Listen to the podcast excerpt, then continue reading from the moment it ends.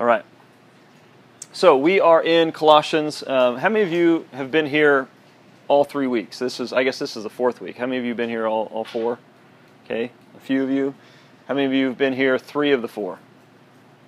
Okay, a few more. Two of the four. This is my second one, so I'm with you on that one. All right. Um, so basically, we're studying through Colossians, and, and the way we're doing this is, is we're wanting to take some intentional time to study the text at the beginning. And so we'll kind of walk verse by verse through a text, and then um, take a little break, and then have someone get up and kind of share some theological reflection or some applicational points to it. And, and we want to do that so that you can, A, learn how to study the Bible, um, and, and not just. Um, I, I think Ryan's done a good job of I've listened to a few of the podcasts. He's done a good job of helping you see the process of interpretation. That we, we, we start by asking the question, what did, it, what did it mean to them? What's the author intended um, to, to convey to the audience? And then what's the overarching principle? What's, what's, what does it mean for everyone at all time? And then how do we apply that to us? And so we want to do that by, by walking through the text and asking those questions. What's the context describing? What's going on historically? And then we want to stand back and say, okay, what's, what's something that we can take from this? What's a reflection that we can take? The very first week, we talked about how when you study the Bible, um, you can either lean heavy one way or the other. Lean heavy, seeing that the Bible is written by God, and therefore uh, we can just kind of see it as this magic fairy book that has God has a message for me every time I open the book and I read it, and it's written to me. To me, uh, and that is a bad way of reading the Bible. And then we also talked about how we can lean heavy the other side and, and say this is just a book written by men. It really doesn't have any relevance to our life. It doesn't have any authority over my life. And so, um, because of the Bible, we believe the Bible is written, uh, inspired by God and written by men, that there's this tension that needs to be held.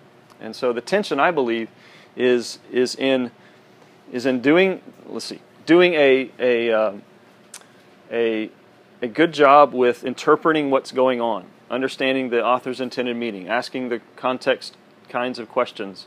And so doing, doing the work to, to, to try to interpret a book that was written 2,000 plus years ago to understand what's going on. So we need to do that part. We need to do the work in that. And then we also need to stand back and recognize that this book is written by God. This book does have authority over our life. And so, therefore, what's God saying to me through it? How is He using it to to point me to Him? What is He trying to show me, and, and, and what is He wanting to reveal to me? Um, why did He write this to them in such a way that, that He wanted everyone to know about it? And so, so what, is, what's God trying to get across? And so there, there, there, there is a spiritual element, a discerning element to this. Um, and so we want to do a good job this summer of, of championing those two things. Right? So the last couple weeks we've been in, we've been through chapter one. We're not quite done. We're going to finish chapter one today. Um, but we've, we've talked about some heavy things.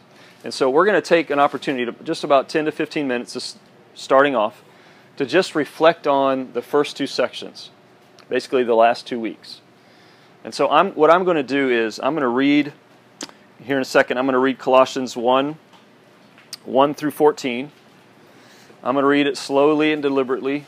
Uh, some of you who were here that week when we taught through that section. Um, I believe it was Ryan and Anthony. You can you can rem- think back and remember um, some things that were talked about, some things that jumped out at you. Um, you might even be asking, maybe since then God's been kind of working on you in in some area, and and that's really what I want to want us to spend a little bit of time just processing, um, reflecting on. And so I'm gonna I'm gonna read it. Then I'm to give you about two minutes to just reflect on it. Um, you know, see if anything jumps out. If, if, if you're here for the first time or if you weren't here that week, then, then this may be, I mean, you may have read Colossians 1 before, but th- you'll be hearing it kind of for the first time. And so you can also, okay, what, what jumped out at you in this? Uh, and then, and then we'll, I will read um, verses 15 through 20, and with the same kind of intent, give you some time to reflect on it. Um, you know, ask the question: Has God been saying anything to you through that? Um, it's a really lofty scripture. It's it's Paul's highest um, theology or Christology. Uh, his view of Jesus in his letters is in those five verses. It's heavy. And so you can take some time to reflect on that. And then after that, I'm going to let you break up into groups of four or five or however it works in your little clusters. And and just talk about okay, so what's something that God's been saying to you? What's something that God's been showing to you? And you don't have to have something. Don't force something. Um, but if something's jumping out at you, if you feel like, yeah, I think I think God is wanting me to, or I think God is showing me or saying this to me, um, that we want to give you, we're going to give you about seven minutes or so just to, to chat about it and to process it and talk about it together. And then after that, Drew's going to get up and teach through the rest of the rest of the book. Sound like a plan? Okay, let me let me play, uh, play, not not play, pray. Let me pray, and then we will jump in.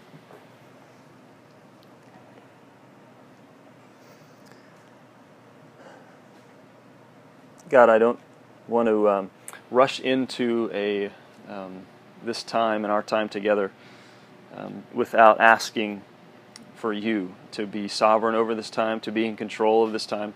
God, to speak loudest.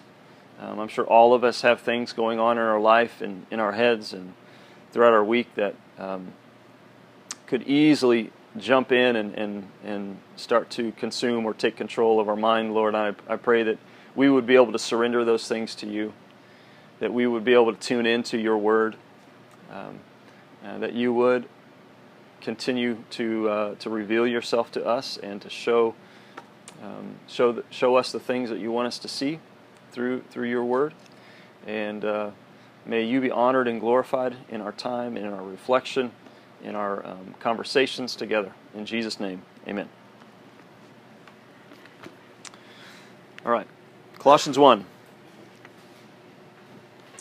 Paul, an apostle of Christ Jesus, by the will of God, and Timothy, our brother, to the saints and faithful brothers in Christ at Colossae.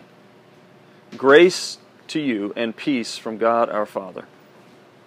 We always thank God, the Father of our Lord Jesus Christ, when we pray for you since we have heard of your faith in Christ Jesus and of the love that you have for all the saints, because of the hope laid up for you in heaven.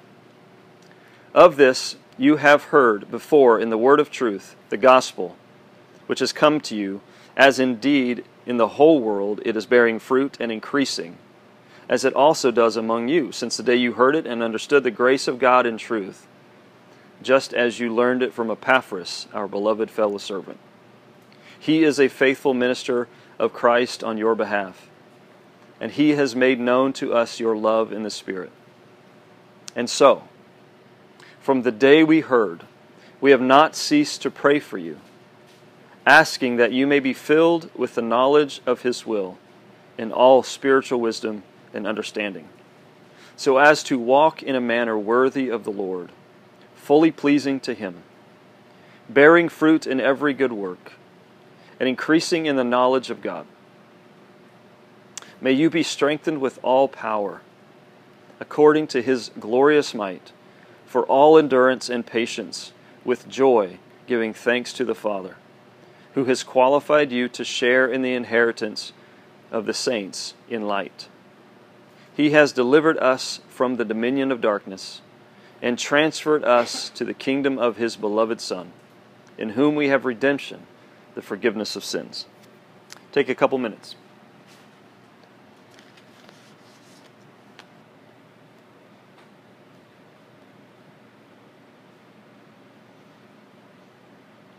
Okay. 15 through 20. He is the, the image of the invisible God, the firstborn of all creation. For by him all things were created in heaven and on earth, visible and invisible, whether thrones or dominions or rulers or authority, all things were created through him and for him. And he is before all things, and in him all things hold together. And he is the head of the body, the church.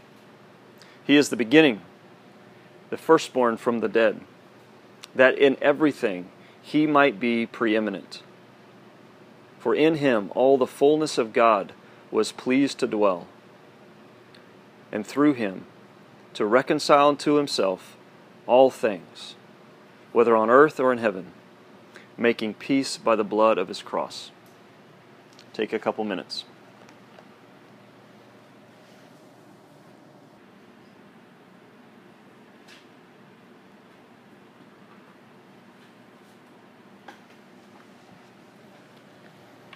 Okay, so if you could break up into groups of four or three or however, however it works out with the people around you, and just spend, like I said, about five to seven minutes just sharing something that's jumped out at you, something that maybe God's been working in you through these verses over the last couple weeks.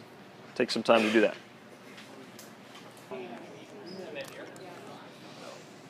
That's good. All right, let's jump back in. Go ahead. Spot.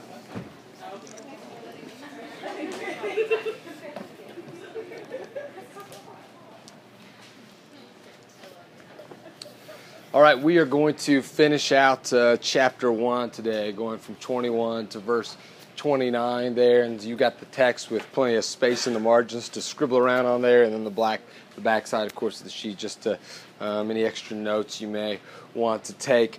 Um, as we mentioned in week one of this lesson, what appears to be taking place in this city of Colossae is that there is some sort of outside presence or force, some sort of group that is coming and pressing in on this new young church, telling them, hey, what you have in Jesus is fine and all, that's, that's good, but you need more than that to be like complete and mature. To, to really get to where you need to be, you need something else. And, and it could have been and probably was Judaizers saying you need not just Jesus, but you need to be Jewish. And you need to follow Jewish dietary restrictions and circumcision and, and follow the holy days. And, and it could have also been some kind of outside, um, what we call pagan mystery cults, um, kind of that influence that was there in, in Asia Minor where Colossae was um, stepping in and saying, yes, it's good that you have Jesus and all, but there's like a there's a deeper knowledge for the really, really spiritual, for like the elite, for the for the best, for the best and, and, and most in touch with the divine. There you can get deeper than this. And so that's what you really need in your life. And and so Paul is writing to tell them it that it doesn't work that way. And so you see basically right out of his intro right after his introduction is done, he says, Hey, I'm a, I'm a minister, me and Timothy, and I'm an apostle, and, and we're grateful for you and for the message. As soon as he gets done with the intro, he launches into this hymn on the nature and the greatness of Jesus. And, and talks about him being the image of the invisible God and, and the one that through whom and for whom all things were created. And, and uh, he's the image of the invisible God. All the fullness of the deity was pleased to dwell in him, and all these things. And it's as if Paul is basically giving, leaving this with this implied question: What more can you add to that? Okay, know these people are coming in and saying you need more of something. Let me tell you what you have, who Jesus is, and then like, what are you going to put on top of that? What are you going to put on top of the Creator of the universe? Um, and he, he leaves them with all of this. And as soon as he's done talking about Christ and all he is, he turns a little bit to them. and actually moves in verses 19 through 20. He talks about Jesus' reconciling work. He says, For in him all the fullness of God was pleased to dwell, and through him to reconcile to himself all things, whether on earth or in heaven, by making peace by the blood of his cross. And after this statement about kind of Jesus reconciling of all things, he's going to turn here for a few verses to talk specifically about how that reconciliation has affected them, the people of Colossae, and what that has looked like in their own life. Um, I'm going to try. I've got a little bit of a something allergy, cold, sore throat stuff. So to save my voice, actually, I'd like to do this anyway. But Dalton, can you read for us? Actually, um, go with. Uh, let's read verses 21 to 22. Once were alienated and hostile in mind, doing evil deeds, he has now reconciled in his body of flesh by his death, in order to present you holy and blameless and above reproach before him. All right. So Paul starts by contrasting these two things their life pre Jesus and post Jesus. So he uses these two words as markers. You who once were this, now this has happened. Now he has reconciled you.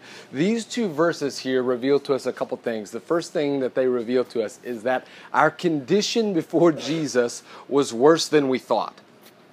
Um, that, that we were worse off than we thought before Jesus was in our life. He says here that you were enemies of God, that you were hostile in your mind to Him. And, and that really does go against what I think the common understanding is that a person who is not a believer, who is not in Christ, is uh, maybe apathetic to the gospel, maybe neutral, maybe needs more information. But the biblical picture is, is not that a person stands neutral or apathetic to the gospel, but that there is actually something at the heart of all of us that is hostile to God, that is an enemy of Him, that is um, living not in just kind of a life of we'll figure this thing out, but living, he says, doing evil deeds. There is something at the heart of every human being in its broken, sinful state that is that is not apathetic. It is hostile to God and to the idea of one who would rule over me and who would have rights to my life and do what what He wants with it.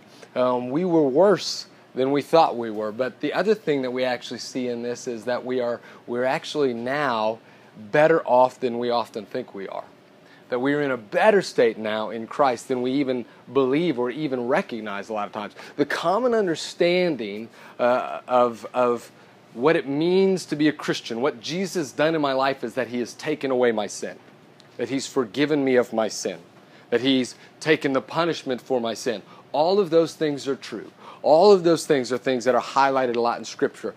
But the Bible says it does not just stop there. I am not just forgiven. Paul says right here, I am holy.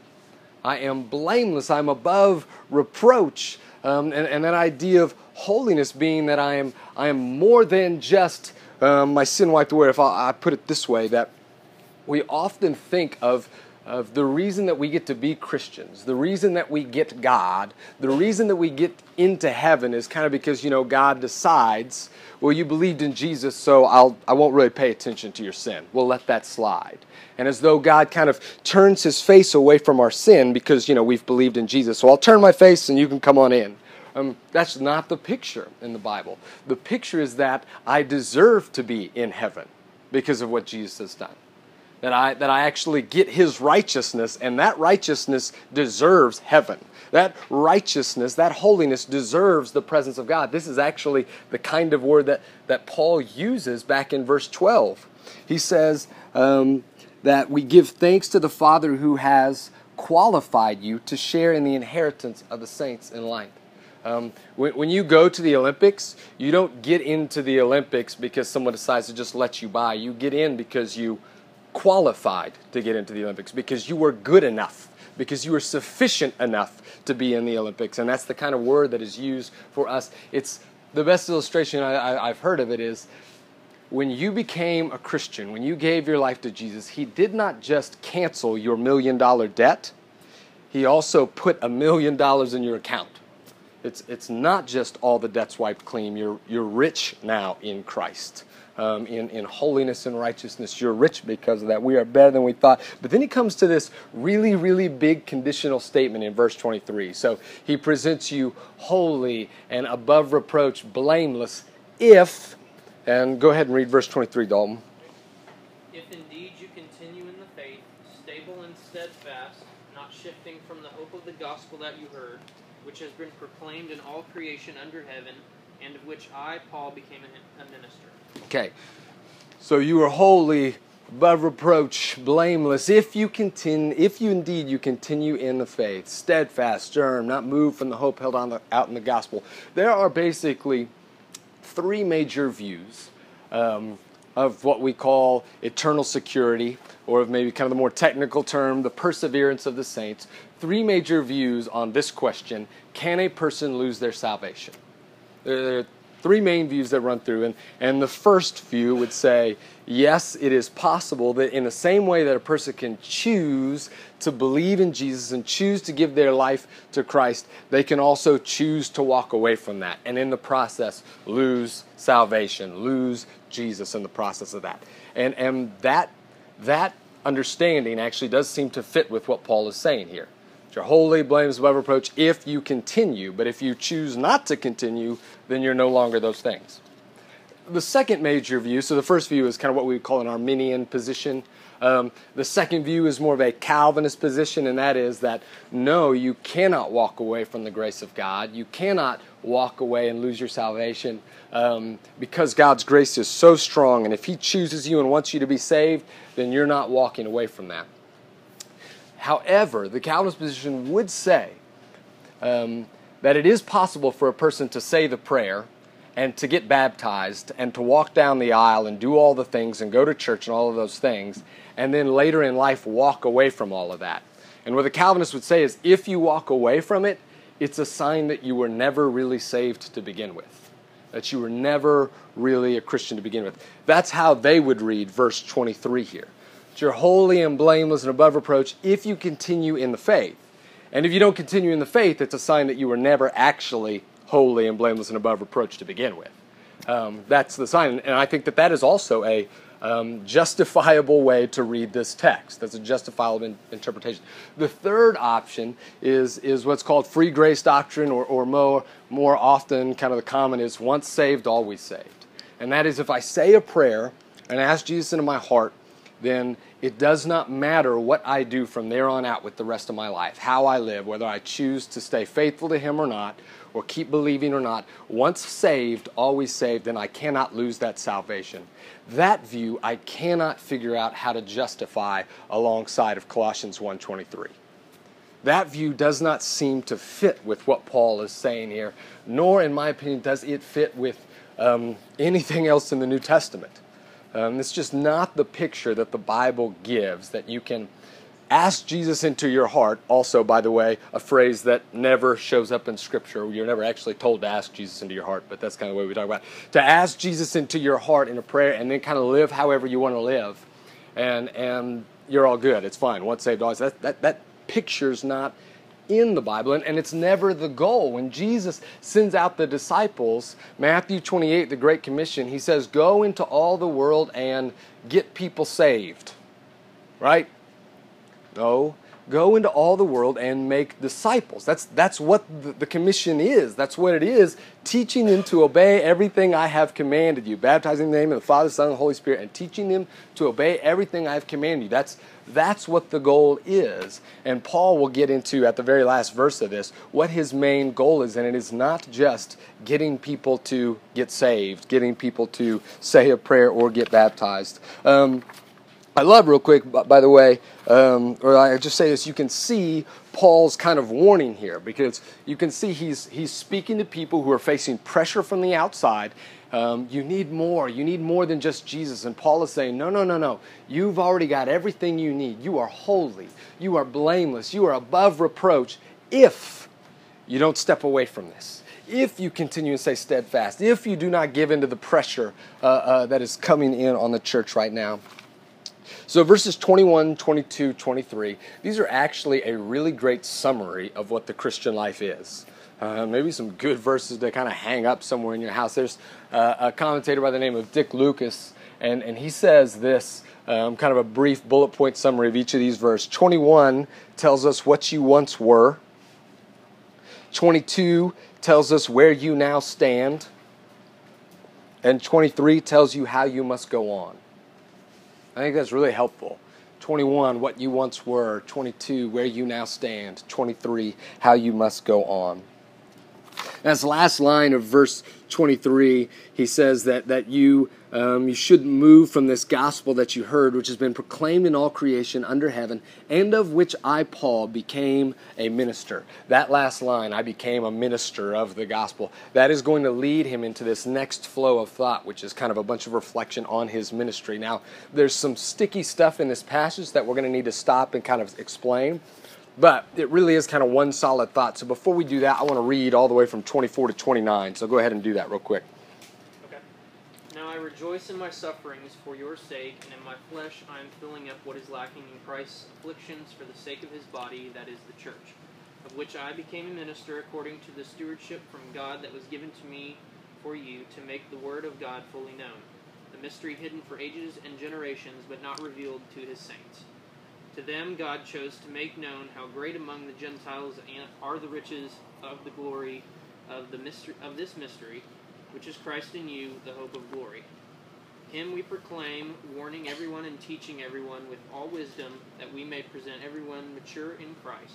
For this I toil, struggling with all his energy, uh, that he powerfully works within me. All right, beautiful. Um, so this is his line, kind of this is his description, and he'll actually go into and the first few verses of chapter 2, he kind of continues describing a little bit of his ministry and what it's about. Um, but he has this very first verse um, Now I rejoice in my sufferings, verse 24, for yours, I rejoice in my sufferings for your sake, and in my flesh I am filling up what is lacking in Christ's afflictions for the sake of his body, that is the church. This is a strange verse, and it is one that has caused a lot of speculation and a lot of writing and a lot of study um, for a lot of years. Um, people trying to figure out what exactly is Paul getting at when he says this that I fill up in my flesh what is lacking in regard to Christ's sufferings. There are two key questions that need to get asked here. The first is in what way does can Paul be saying that his sufferings are Christ's sufferings? In what way can he say that he is suffering Christ's sufferings? And the second is in what way is there a lack in Christ's sufferings that Paul thinks needs to be filled up, needs to be completed, brought to completion. So the first one, in what way can Paul's sufferings be Christ's sufferings? Um, this one, truthfully, should not be super surprising to us if we go back to the beginning of Paul's ministry and his decision to follow Jesus. Um, does anybody in here remember what the very first words were that Jesus said to Paul?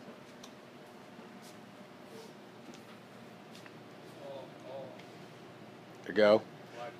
Okay, it's so he's on. This is Acts nine on the road to Damascus. You know this story, right? Saul has been persecuting the church, and and he's on his way to Damascus to get more Christians and and to throw them in jail. And as he's going there, the the bright light shines in his eyes, knocks him back, and he hears Jesus say these words: "Saul, Saul, why do you persecute me?" Now, was Saul beating Jesus? Throwing Jesus in jail? No, he was throwing Christians in jail. But Jesus says, when you are doing this to my church, you are doing it to me. That, that Jesus is so identified with his body. That's the, that's the scripture. And it is his body, it is his people that when they suffer, it is his suffering. He continues to suffer through them. So from the get go, Paul's understanding is that Christ's sufferings and the churches are tied together because of their connection, because of their association with one another. Um, and, and but the second question then would be this: What does it mean that Paul fills up what is lacking in Christ's afflictions? Um, what does he mean when he says, I'm filling up what is lacking in his afflictions? Now, it cannot mean, because of what Paul has already said in verse 22. So look at verse 22. He has now reconciled in his body of flesh by his death in order to present you holy and blameless and above reproach before him. It cannot mean, because of what he just said there, that, that there is a insufficiency in the blood of Jesus to save us. Paul already says, no, no, what Jesus did on the cross has made you holy and blameless and above reproach. And Jesus, when he died on the cross, his words were, It is finished. There's nothing more to add to this. There's nothing more that needs to be done. And so we know this that Paul's not saying that there is something that lacks in the saving power of Christ's blood. It is not insufficient in that way. I believe that our biggest clue about what Paul might be meaning is actually found back again at Paul's conversion in Acts 9. This one's not words that are spoken to Paul slash Saul. It's spoken to another guy by the name of Ananias. And you remember, this is a guy where, where Saul is on his way into the city. He gets blinded and told to go in there and he's going to meet this guy. And then God shows up to Ananias and says, I want you to go meet Saul. And Ananias says, You're crazy. Um, like I don't have you heard about this guy, God? He's he's going into the cities and he's he's he's coming after people like me. I don't want to go to him. And, and God says, No, no, I want you to go. I want you to go and speak to him. And this is what he says in Acts 9. Let me make sure I get there. Um, Acts 9, verses 15 and 16. These are God's words to Ananias. But the Lord said to him, Go For he, that is Saul, is a chosen instrument of mine to carry my name before the Gentiles and kings and for the children of Israel, for I will show him how much he must suffer for the sake of my name. Will show him how much he must suffer for the sake of my name. But what God did there actually was he associated two things together. He is my chosen instrument to proclaim the message of the kingdom to Gentiles and Jews, and I will show him how much he's going to suffer. God has, for Paul, kind of put these two things together the proclamation of the gospel and suffering. And from the very beginning, this has been something that has been true for Paul that proclaiming the gospel, bringing the kingdom, is suffering, is continuing the suffering of Christ for him. Now, this is especially true for Paul, and I believe Paul would say this is a primary part of, of his of his ministry. But he also actually seems to believe that this ought to be true of all of us. That it is a natural part of, a, of the faithful Christian life that we will suffer for that. That there ought to be suffering. Whoever wants to live a godly life will be persecuted, he tells Timothy. Um, he says in Acts that we enter the kingdom through many trials and hardships, through much suffering. Um, and, and so that seems to be something that, that rings true for him. But what seems, what I believe Paul is saying when he says, I fill up what is lacking in regards to Christ's afflictions, he is saying there is still more gospel to proclaim. And with the proclaiming of it, there's more suffering to do. I'm going to continue to proclaim slash suffer for the gospel over and over again. There is this really interesting passage in Philippians, and I don't know fully if I, if I buy this fully or what to do with it, but there's an almost identical line in Philippians 3, I think it's verses 28, where Paul is saying that the Philippians have raised up this offering for Paul, and they wanted to get it to him, but they couldn't get it to him. And so they send this guy named Epaphroditus who goes and he brings it to Paul, but in the process he gets really sick and he almost dies. And Paul says, You need to honor a guy like this. You need to, you need to you need to really like love dude respect like this because he filled up what was lacking in your service to me. Almost the exact same line is what he says I fill up what is lacking in Christ's blood. Now, what was lacking in the Philippians' service to him? Was it that they didn't give him enough? Was it that what Epaphroditus did was he stuck another $100 bill on it? And, and now Paul said, now he filled up what was lacking. He completed what was lacking. No, no, no. The offering was enough what was lacking was that somebody needed to get it to him. And there's some who think that that's exactly what Paul's saying in Colossians that the suffering of Christ is enough for the entire world. But what happens, what's lacking, is somebody needs to get that to people. Somebody needs to bring that gospel and that suffering before their eyes so they can know and so they can have that. That, I believe, is what he might be getting at. But he ties the suffering to the gospel, and that's actually where he goes in this very next sentence. Um, Read 25 through 27, Dalton. Which I became a minister according to the stewardship from God that was given to me for you, to make the word of God fully known, a mystery hidden for ages and generations, but not revealed to his saints. Then God chose to make known how great among the Gentiles and the riches of the glory of this mystery, which is Christ in you, the hope of glory. Okay. Yeah, 27. So he says that, that I suffer for the word of God. Um, yeah, suffer for the word of God. Um, um, sorry, which is the mystery hidden for ages and generations, but now revealed to his saints. Um, there are some people that see in that line the Word of God as the mystery that's been hidden for ages and generations. Some people see in that line an attack on the mystery cults. That is, these mystery cults are coming and saying, hey, you want the real deep knowledge, you want the real mystery? And Paul is saying, no, no, they don't know anything about the mystery.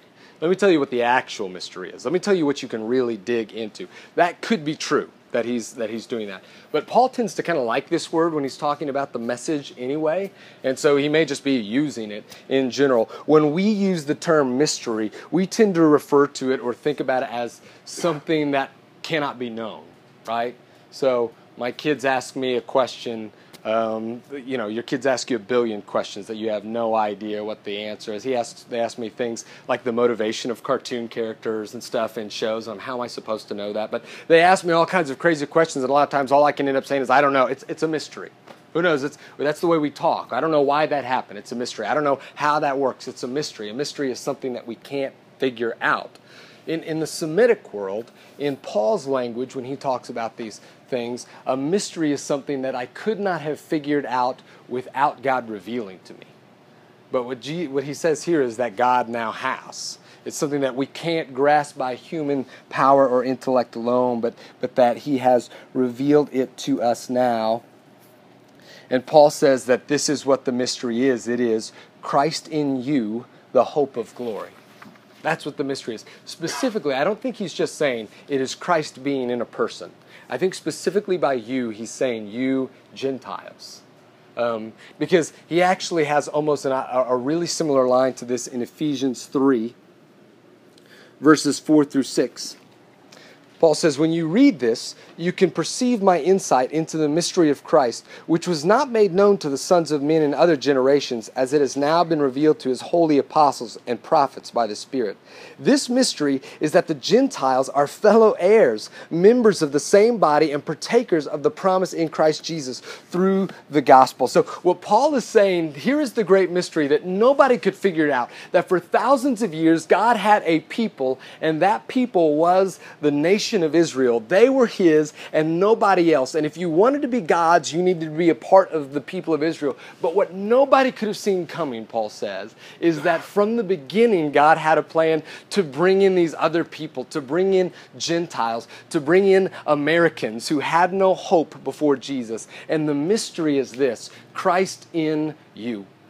And he says that that is the hope of glory, the hope of something greater, the hope of something bigger that is going to take place in your life one day, the hope of glory, um, Christ in us, the Gentiles. Let's read verses 28 through 29.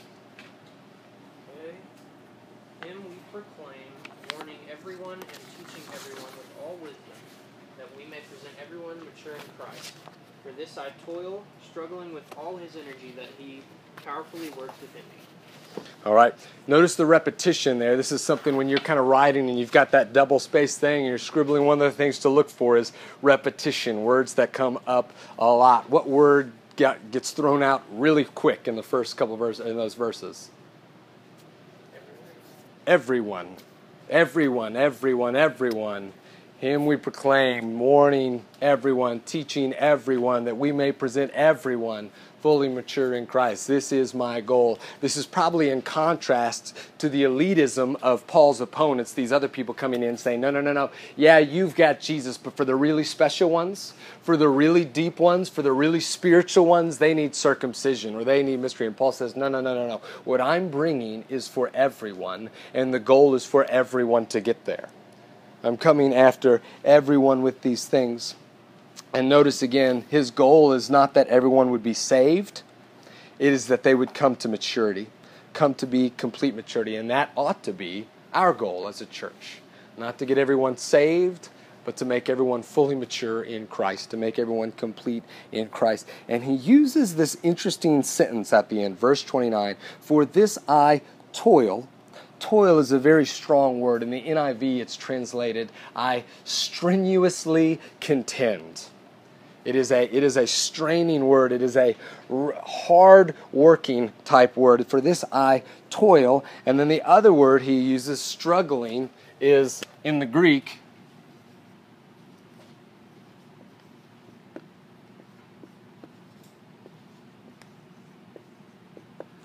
Agonizomai, from where we get the word what?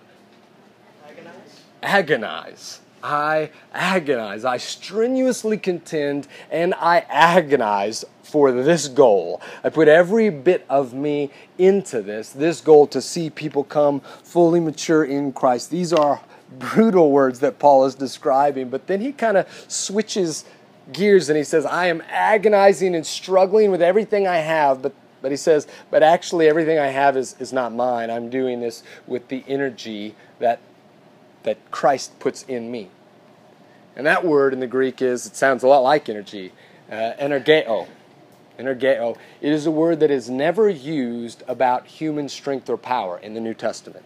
It is only ever used to describe the power, um, sometimes of the devil, but mostly of God. It is a superhuman strength. It is a superhuman power and energy that Paul says is flowing in him as he labors And how does Paul, in this text, how does Paul receive that power? How does he get that energy of Christ working through him? Is it by faith? Is it by believing that he'll have it and therefore he has it? It actually appears in here he gets it not by believing, I'm sure by believing, but he gets it by working. Like he simply works really hard towards it, and in the process, Christ fills him up with the energy he needs. See, we don't always like that. We kind of want like the fully, um, I want all the blessings and the power that Christ could give to me through his Holy Spirit. But I often don't want to do the things that that power is meant for. I want God to increase my faith. I want God to give me a greater um, joy. I want Him to give me a greater strength and a greater giftedness for Him. And a lot of times I want that so I can sit on my couch and watch Netflix at home. Right? And God says, what, like, what, what am I going to give that to you for? Like, what, what do you need all of my energy and power in you for you to watch Netflix? Not dog and Netflix. I am a little bit dog and Netflix, but I like Netflix. Just saying, it's, that's, that's, that's often where we want to give ourselves. And, and I believe that the picture is that we receive this type of power and working in our lives as we step out to do what God calls us to. Um, back to Dick Lucas again, he, he says it like this, and I love it. It is when we toil and strive at a God given task that we receive God given energy. It's when we toil and struggle, agonizomai, at a God given task that we receive God given energy. I think that's important. Paul labors to this end with all his might, or sorry, not with his might. He labors, struggles, and toils, but it is with the energy of Christ that does that in him to see everyone fully mature, to present everyone complete, to present everyone perfect in Christ. That is his aim, and it ought to be ours. Um, I want to close though. I want to kind of step back a few verses and give you a, a thought just to kind of think about, a, a question to discuss in your groups again, and that is this. Paul says he believes he ought to um, fill up what is lacking in regards to Christ's sufferings. Um, so here's the questions Should we as Christians expect to experience the sufferings of Christ today? And if so, then what does that look like? For Paul, it looks like jail and it looks like uh, beatings, and it looks like shipwreck. It looks like a lot of those things. Should we expect that today to, to experience the afflictions and the sufferings of Christ? And if so, then what should we expect that to look like in our own lives? Take a few minutes to kind of talk about that, and then Scott will get us get up and lead us through a little bit more reflection. All right. We are going to get started. So I said at the beginning, kind of our goal for, for each night is to teach two different sections. Tonight's different than that. We're going to do this at least one other time throughout um, in in this series. And so tonight's going to be more, a little more reflective in, in nature. We, we've already reflected over the first half or most of chapter one, and now I want to spend some time reflecting over um, what what Drew just taught about, and something that something that I realized. Uh, I think it was a couple weeks ago. Someone asked about uh, when I, I, had mentioned that there's different ways to read the Bible. You can study the Bible like we're doing now. You can you can read it devotionally. You can meditate on a verse. You can memorize Scripture. So there's a, there's different ways to read Scripture. And someone asked me, so do you see them as equal? And and my answer is that that the more you understand the, the hermeneutical process, that's that's that's the process in which you we start to ask the question, okay, what did it mean to them?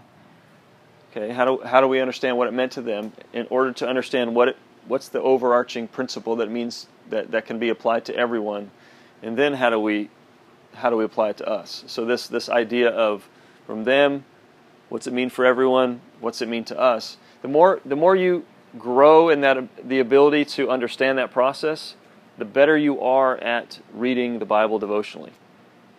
And and the worse you are at this, the worse you will be devotionally. And so I, I, think it I think in order to grow in in, in handling this book the way God I think intends it, uh, I think is to grow in understanding this process. Because I can, if I don't know this process and I just sit down to read something, I can make this thing say whatever I want it to say. And so I have to always read Scripture through this lens. I don't ever read, I don't, even when I'm reading devotionally, I don't, which I do on a regular basis, I, I don't read it by avoiding thinking about this process. I always think, okay, so, so Paul's writing to, to the Colossian church, and what's he, what's he trying to say to them? And I, I, I always run my thoughts through this grid.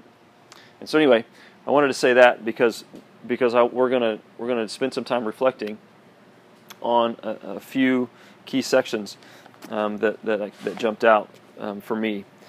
And so I actually sitting there, I realized there's you see this process that Paul's in. So he starts off the first like you know three through fourteen, focusing on them. This is what we have heard of you. This is what we're thankful for in you. This is our hope for you. Um, this is our prayer for you. And then he says, now this is who Jesus is. Right? This, this eloquent, poetic, um, high view of Jesus. And then he says in verse 22, look at the look at the first the second word. And now you back back to back to them. So he starts with them, more introduction, then he points to Jesus and then he points back to them. And in this way we could sense we have we have a lot in common with them because we were once alienated and and once host, hostile in mind. But now, if you've placed your faith in Jesus, but now we are holy and blameless and above reproach. So we have that. We have a lot in common with them. So in some sense, this is kind of true of us as well. So he, he points to them, and then and then Paul kind of look at verse 24. And now I. Now Paul's speaking in first person. He's he's speaking of him, of himself. So I want to I want to spend we're going to spend a few minutes um, uh, reflecting on verses 21 through 23 for us and what this means for us, and I'll give you I'll, I'll, guide you through that here in a second. And then I want to look at Paul's example and, and just kind of reflect on okay, so from Paul's example, what what may be God what is God using Paul um, to say to us? So, verses 21 through 23, I like what, what Drew said, that these verses really sum up um, the Christian life in a lot of ways. This is 21 is where you were, once were, 22 is where you now stand in Christ. And, and uh, he said, it's a great line, that, that we were worse off than we thought, but in Christ we're better off than we could ever imagine. Right? So I want to I want to stop and, and kind of reflect on that. I want us to spend a few minutes just reflecting on your journey. So, some of you have been walking with Christ longer than I've been alive, which is awesome to say. A few of you, I won't even point out who they are. Um, um, um, but you should be proud of that. That's awesome. Uh, and and some of you may be shorter, and some of you are maybe just kind of coming back to Christ. And so I want you to reflect on to spend a few minutes just reflecting on your journey. Where's God brought you? Like, how has He changed your the things that you were passionate about and excited about and and, and into um, a year ago, five years ago, ten years ago, thirty years ago, and then now, how has your heart changed? Now, what are the things that you're interested in? Now, what are the things that that you find yourself wanting more of and in a sanctified way? What is how has God um, brought you through this process? Take a few minutes uh, to just reflect on that, and, uh, and then I'll come back.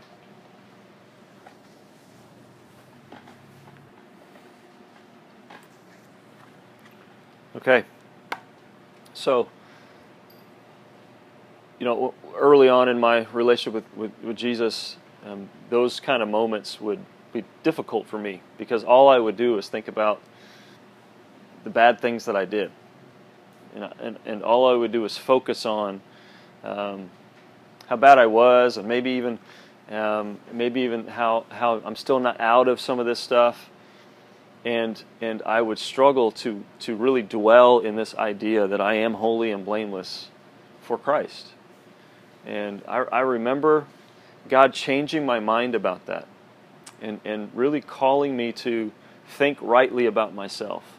And Paul tells us, you know, like when you've placed your trust in Jesus, like this is this is both instant and continual. This this transformation, this your your eternal zip code is forever different and changed, and you know that's that's instant, and and you can take joy. It should be there should be celebration. There should be um, thanksgiving. There should be hope as you reflect on what Christ has done in your heart and your life.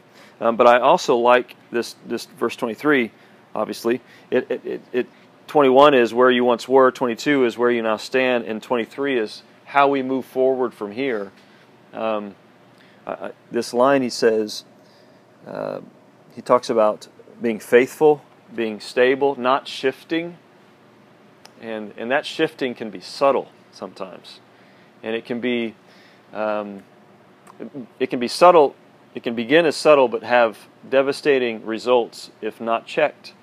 And so I want us to take some time to just check that. So I want I want you to reflect on anything that God may be wanting you to turn from, or or shift back to, or um, change your mind about, um, in order to not shift away from His purposes for you and to remain faithful. So spend some time just asking, praying, and write maybe write something down, whatever it is. This is just a time of reflection that you can spend some time with God about later. But it, asking God, is there anything like like David? Is there anything offensive in me? You know, search me and know me. Um, see if there's something that God has for you there. Spend a couple minutes doing that.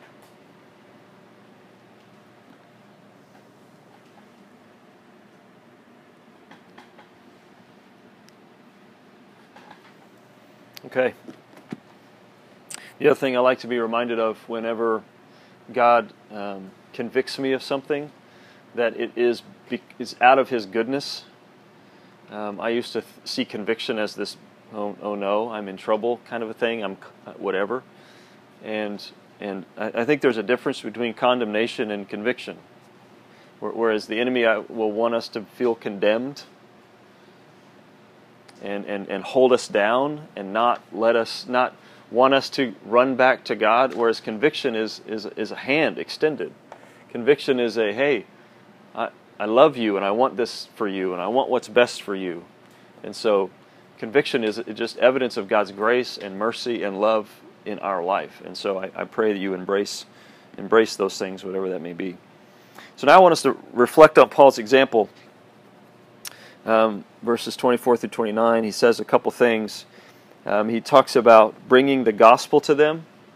You know, as Drew described, um, this process of you know fulfilling what was lacking. You know, as as being Christ's ambassador to to them, bringing the gospel to them, and enduring afflictions to make the word of God fully known. So think about um, the, the, passion that Paul is displaying here, uh, the sacrifice that he's displaying um, for in his love for Jesus, but also his love for them. And then he talks about agonizing over something. So what is it Paul that what is Paul agonizing over?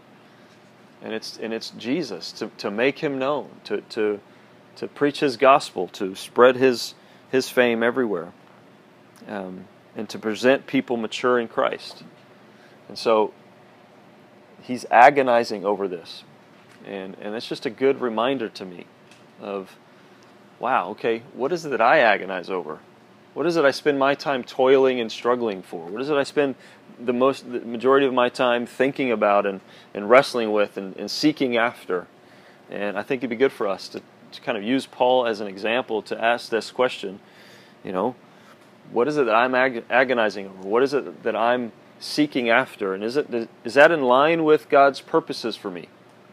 Do the things that I desire and wish, do they fit with the way that God's gifted me, the, the passions He's given me, the, the abilities He's given me um, for His to use for His purposes? Or does it fit in line with that, or or is it is it off? Is it um, is it shifted to one way or the other? Have I have I um, have I caught, been caught up into you know, a worldly idea or worldly desires or worldly visions of what my life should be um, that takes me away from where God's God's purpose and, and, vision for me.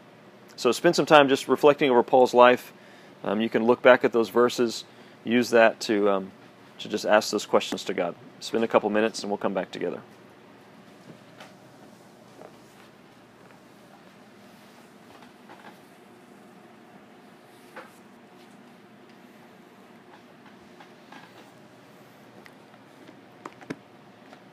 Okay. Um, like I said, this isn't something we're going to do every week, but but I hope this has been just an opportunity for you to just kind of sit and process some things, um, especially from Colossians. Uh, you know, our, my hope and prayer would be that not not only do we grow in this process this summer, um, this process of learning how to ask these questions, what did it mean to them, and how do we how do we apply this to what would how would we apply this to everyone, and what does it mean to, to me specifically? But also that we would grow in discerning um, God's Spirit in in our life and the things that He's calling us to, and, and that we aren't just reading this book to gain information because information is limited, but that we're we're growing in a, in a, greater knowledge and understanding of a God so we can love Him more and live for Him more and, and represent Him well uh, to this earth, to this world, and point people to Him uh, for His glory and purposes and to make Christ known. So that's our hope and prayer. Let me pray and then we'll be done. God, thank you for our time. Thank you for um, your grace in, in, in just being able to speak to us personally and individually. I pray, God, that we would grow in our understanding of you, our knowledge of you, just like Paul says, that we would grow in a knowledge of you, um, and that it would result in a, a life of fruitfulness in this world. Um, that, that, God, people would be in eternity because of the things that you're doing in and through us. And so we, that is an amazing thing. And so we are humbled to be um, really at your service. So, God, thank you for the things that you're doing and saying in us. And we pray that you receive glory in all things. In Jesus' name, amen.